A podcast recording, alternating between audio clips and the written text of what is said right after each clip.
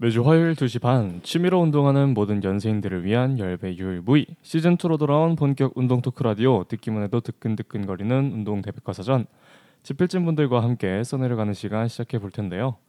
우선 오프닝 곡 하나 듣고 가시겠습니다. 참고로 방송에 송출되는 모든 노래는 제가 운동할 때 실제로 듣는 플레이리스트에서 뽑은 곡들입니다. 쉬는 시간 심심할 때나 마지막 힘이 다하기 전에 도움이 되는 제 취향의 곡들이니까 즐겁게 들어주셨으면 좋겠습니다. 첫 곡은 레원의 널 만나러 가는 길이야 들려드리겠습니다.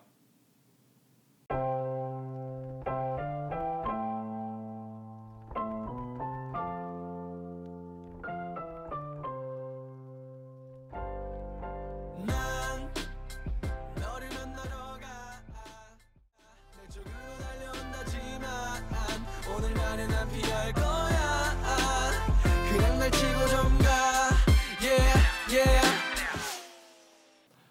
안녕하세요. 운동 대백과 사전 시즌 2로 돌아온 DJ 청입니다.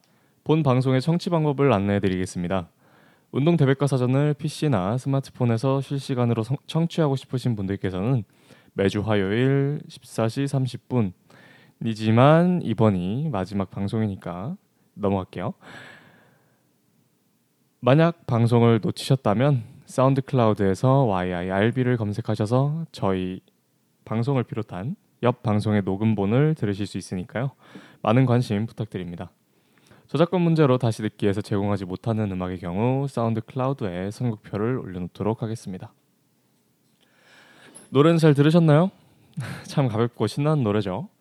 최근에 인디 밴드 노래만 엄청 듣다가 오랜만에 그 범주에서 벗어난 노래에 꽂혔는데 신선하고 좋더라고요.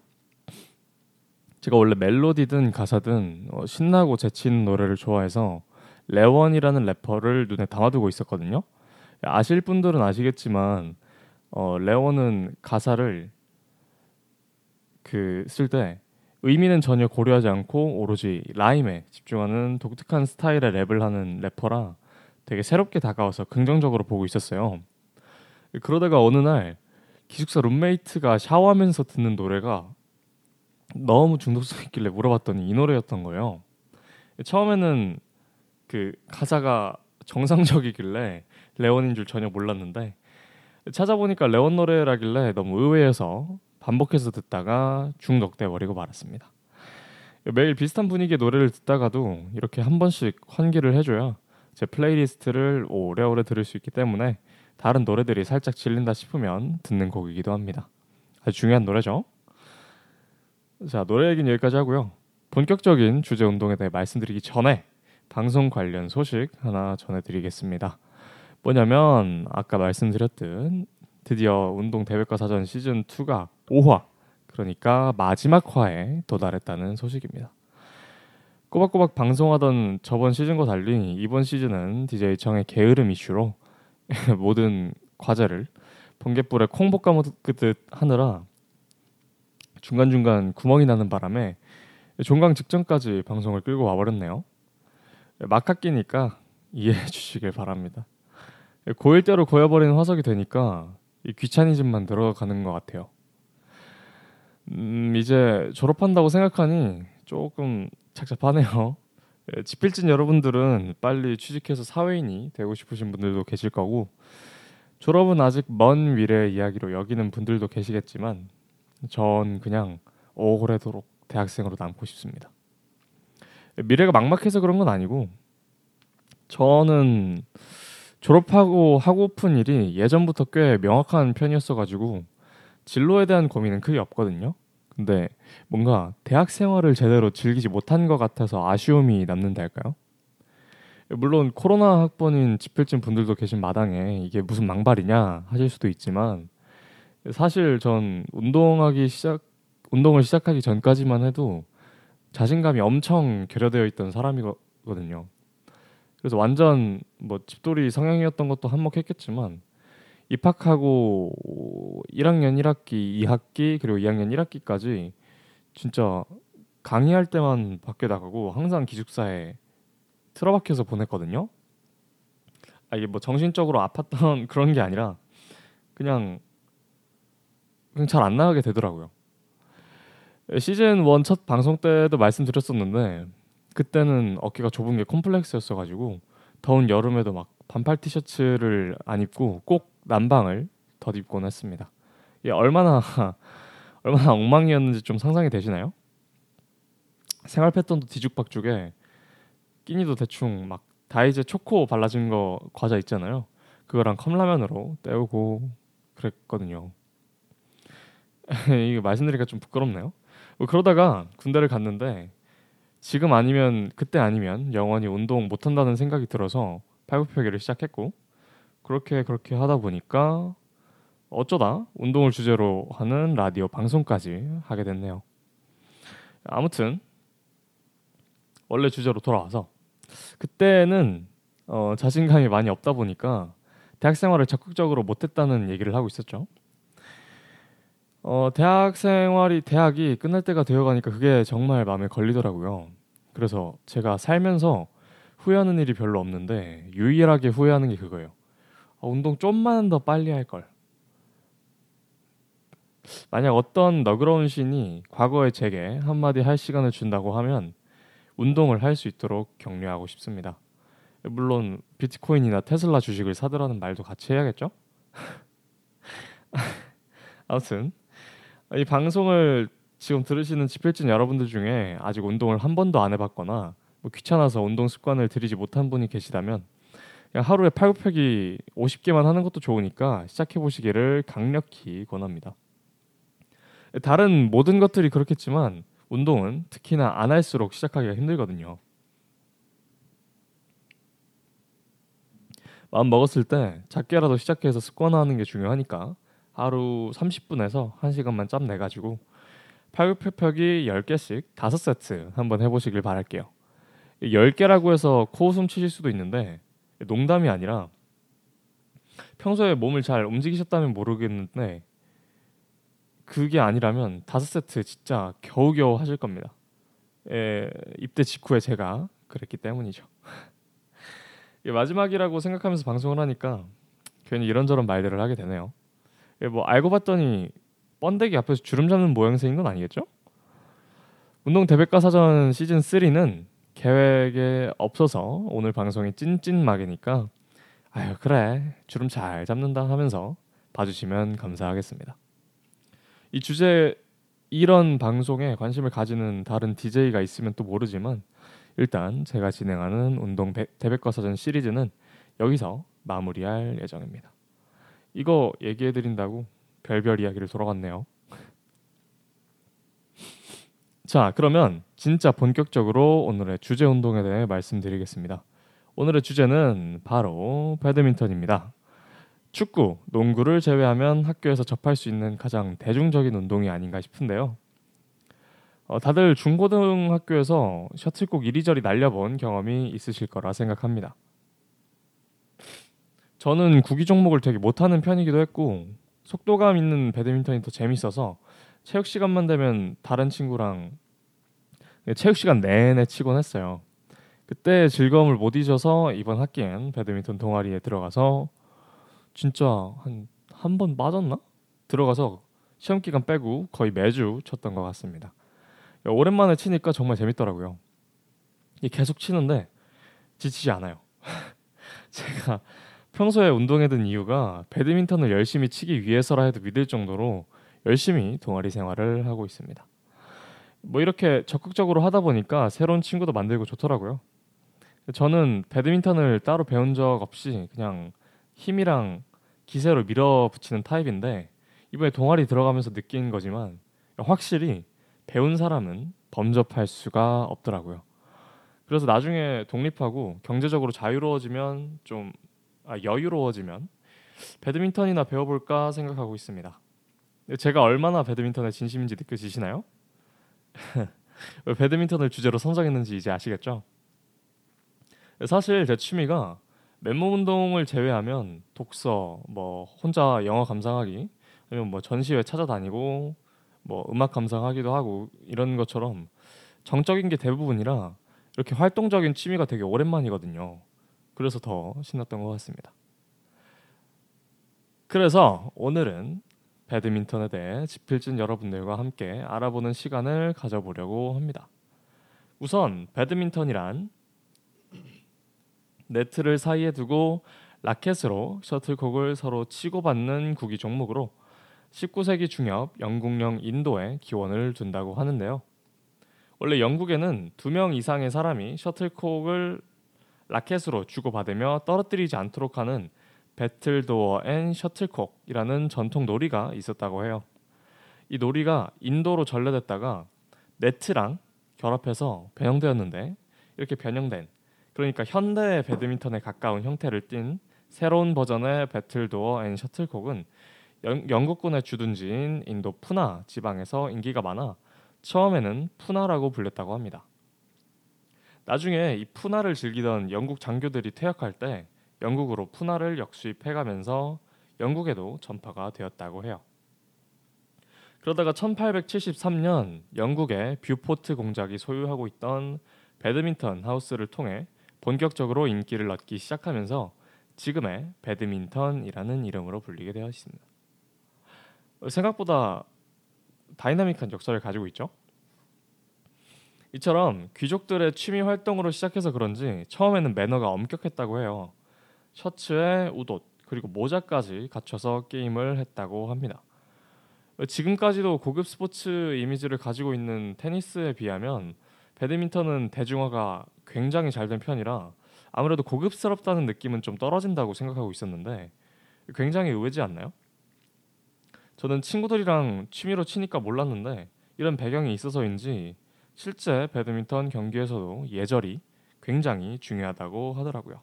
신기하죠? 자, 배드민턴의 역사에 대해서는 여기까지 하고 이쯤에서 1부 마무리하겠습니다. 잠시 노래 듣고 돌아올게요. 1부를 마무리하는 노래는 카더가든의 31입니다.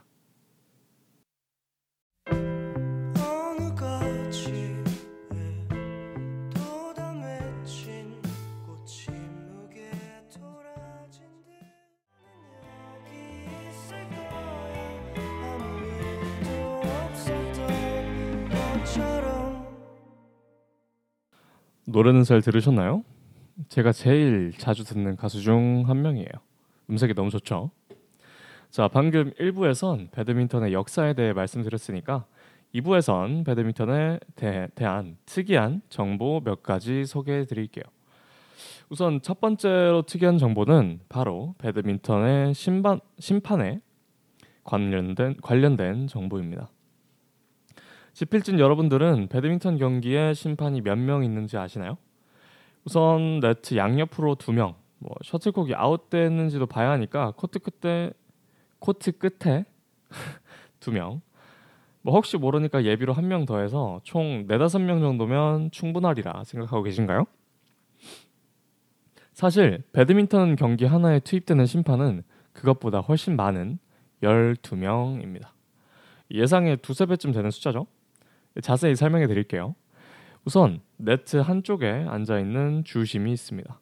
주심은 심판 시합의 최종 결정권자로 경기의 진행을 책임지는 가장 중요한 심판이죠. 주심 반대편의 심판은 서비스 저지라고 부르는데요. 보통 규모의 시합에선 잘 없지만 큰 경기에 투입되는 심판으로 선수들의 서브 동작을 관찰해서 폴트, 즉 반칙을 판단하는 심판입니다. 아, 마지막으로 선심이 있습니다. 코트 바깥쪽에서 라인을 관찰하며 인아웃을 판단하는 역할로 한쪽 코- 코트에 5명씩 총 10명의 심판이 자리하죠. 어, 6명은 직사각형 코트의 짧은 쪽에 나머지 4명은 긴 쪽에 자리합니다. 특이한 점이 하나 더 있는데 어, 만약 선심이 셔틀콕을 놓쳐서 제대로 판단하지 못하면 양쪽으로 눈을 가려서 주심에게 양쪽이 아니라 양손이죠. 죄송합니다. 양손으로 눈을 가려서 주심에게 신호를 준다고 하네요. 좀 귀엽지 않나요? 다음으로 말씀드릴 정보는 셔틀콕의 스피드입니다. 아마 배드민턴에 관심 있으셨다면 이- 이건 상식으로 알고 계신 지필진 분들도 계시리라 생각합니다. 작년 여름에 KBS에서 너에게 가는 속도 493km라는 배드민턴을 주제로 한 청춘 드라마가 방영된 적이 있는데 아시나요? 왜 드라마의 제목을 너에게 가는 속도 493km라고 지었을까 잠시 생각해 본다면 금방 알 수 있겠죠. 바로 셔틀콕 최고 속력 기록이 시속 493km이기 때문인데요. 사실 이건 말레이시아의 배드민턴 선수 탄분헝이 2013년에 세운 비공식 기록이고 기네스에 오른 공식 고- 기록은 2017년에 올라간 시속 426km라고 하네요. 공식 경기에서 가장 빨랐던 셔틀콕의 속도는 중국 푸아이펑 선수가 세운 시속 332km고요. 그런데 제가 최근에 주제를 준비하면서 찾아보니까 바로 올해 기네스 기록이 경신됐다는 소식을 발견했습니다. 2023년 2월 14일 인도의 배드민턴 선수 란키 레디가 일본의 배드민턴 기업 요넥스의 체육관에서 시속 565km라는 세계 신기록을 수립했다고 합니다. 사실 시속 494km도 잘 안 믿기는데 갑자기 565km/h라고 하면 거짓말 같잖아요. 저도 잘못된 정보를 찾은 건가 의심이 가가지고 기네스 홈페이지에 가서 직접 확인했는데 진짜로 기록이 올라와 있더라고요. 이 정도 속도면 KTX는 진작에 뛰어넘고 자기 부상 열차의 최고 속도나 아니면 빠르게 달리는 것에 모든 역량을 집중한 초고성능 스포츠카인 하이퍼카의 최고 속도를 뛰어넘는 정도라고 합니다. 대단하죠? 아, 물론 이 기록은 실제 경기 중에 나온 게 아니긴 하지만 만약 배드민턴 경기를 하고 있는데 갑자기 저 정도 속도의 셔틀콕이 휙 하고 날아온다면 과연 눈으로 포착할 수 있을런지 모르겠네요. 아마 선심도 자기는 못 봤다면서 이 눈을 가리고 있지 않을까요? 저런 스매시에 맞으면 와, 아무리 깃털 때문에 속도가 금방 줄어든다고 해도 진짜 총에 맞은 듯 아프겠죠? 아주 옛날에 무한도전에 이용대 선수가 배드민턴 선수 이용대 선수가 나와서 셔틀콕으로 수박 깨기를 보여줬던 걸 아시는 지필진이 계시는지 모르겠네요. 그때 수박 껍질이 진짜 여섯 갈래로 깨끗하게 쪼개지면서 셔틀콕이 박혔었거든요. 이번에 조사하면서 영상을 다시 봤는데 그거 보면서 간담이 서늘해지더라고요. 저렇게 깨지는 게 혹시 내 두개골이 될 수도 있지 않을까? 하면서 아, 쓸데없는 소리였고요. 어, 마지막으로 알려드릴 건 특이한 정보는 아니고 어 그래도 배드민턴에 대한 실용적인 정보 하나 알려드려야 할 것 같아서 넣어봤어요. 바로 많은 분들이 헷갈려하시는 배드민턴 서브 순서에 대해 간단히 설명해드리겠습니다. 예, 저도 잘 모르다가 이번에 동아리 들어가고 나서야 제대로 배웠거든요. 일단 경기에서 득점한 팀이 서브를 넣는 건 알고 계시죠? 여기서 우리 팀이 1점을 땄다고 했을 때 우선 제일 먼저 확인할 건 득점 후의 점수가 홀수인지 짝수인지입니다. 만약 그 점수가 홀수라면 코트 왼쪽에 위치한 사람이 서브를 하면 되고요. 오, 짝수면 오른쪽에 위치한 사람이 서브를 하면 됩니다. 만약에 그런데 만약 점수를 연속으로 딴 경우엔 그 전에 서브했던 사람이 반대편으로 자리를 옮겨서 서브를 해야 합니다. 예를 들어 우리 팀의 점수가 홀수라 왼쪽에 있던 사람이 서브를 했다고 가정했을 때 또 우리 팀이 점수를 따냈으면 그러면 우리 팀의 점수가 짝수가 되겠죠. 그러면 그 다음 서브는 우리 코트의 오른쪽에 홀수니까 아, 짝수니까 우리 코트 오른쪽에 있던 팀원이 서브를 하는 게 아니라 그 전에 서브를 했던 사람이 오른쪽으로 이동해서 서브를 해야 한다는 말입니다. 이해되시나요? 예, 그러니까 만약 제가 점, 계속 점수를 따고 있는 아, 제가 서브를 한 경기에서 계속 우리 팀이 점수를 따내고 있다면 그냥 제가 오른쪽 왼쪽 번갈아 가면서 서브를 해야겠죠. 말로 하면 좀 복잡한데 그냥 홀수는 왼쪽, 짝수는 오른쪽만 기억하시고 어, 경기를 뛰다 보면 익숙해질 거예요. 자, 그럼 만약에 그냥 제일 처음에 서브를 하는 건 어떻게 하느냐? 그거는 간단합니다. 0을 그냥 짝수로 생각하고 어, 오른쪽에서 서브를 하면 돼요. 자, 벌써 시간이 이렇게 됐네요. 자, 오늘 방송에선 배드민턴의 역사와 특이한 정보들에 대해 소개하는 시간 가져봤는데 어떠셨나요? 예, 지금까지 다뤘던 다른 운동들은 뭐 관심이 없으셨다면 이름만 들어보고 말았을 수, 수도 있지만 배드민턴은 남녀 가리지 않는 고등학교 국룰 스포츠라서 더 친숙한 주제가 아니었나 생각합니다. 또 마지막 방송이니만큼 재밌게 들으셨기를 바랄게요. 그러면 이제 배드민턴에 대한 정의를 내리고 방송 마무리 해보도록 하겠습니다. 배드민턴 명사 학창 시절 모두가 한 번쯤은 해본 가장 대중적인 라켓 운동. 익숙하다고 해서 가볍게 여길 수도 있지만 사실 매너가 아주 중요한 고급 스포츠니 KTX는 우습게 추월해버리는 셔틀콕에 당하지 않으려면 언제나 상대에게 예의를 갖출 것. 이 정도로 정리하면 될까요? 운동 대백과 사전 시리즈는 여기서 마지막 인사 드리겠습니다. 마지막 곡은 실리카겔의 쿄 181이고요. 모두 집필하시느라 고생 많으셨습니다. 그럼 안녕.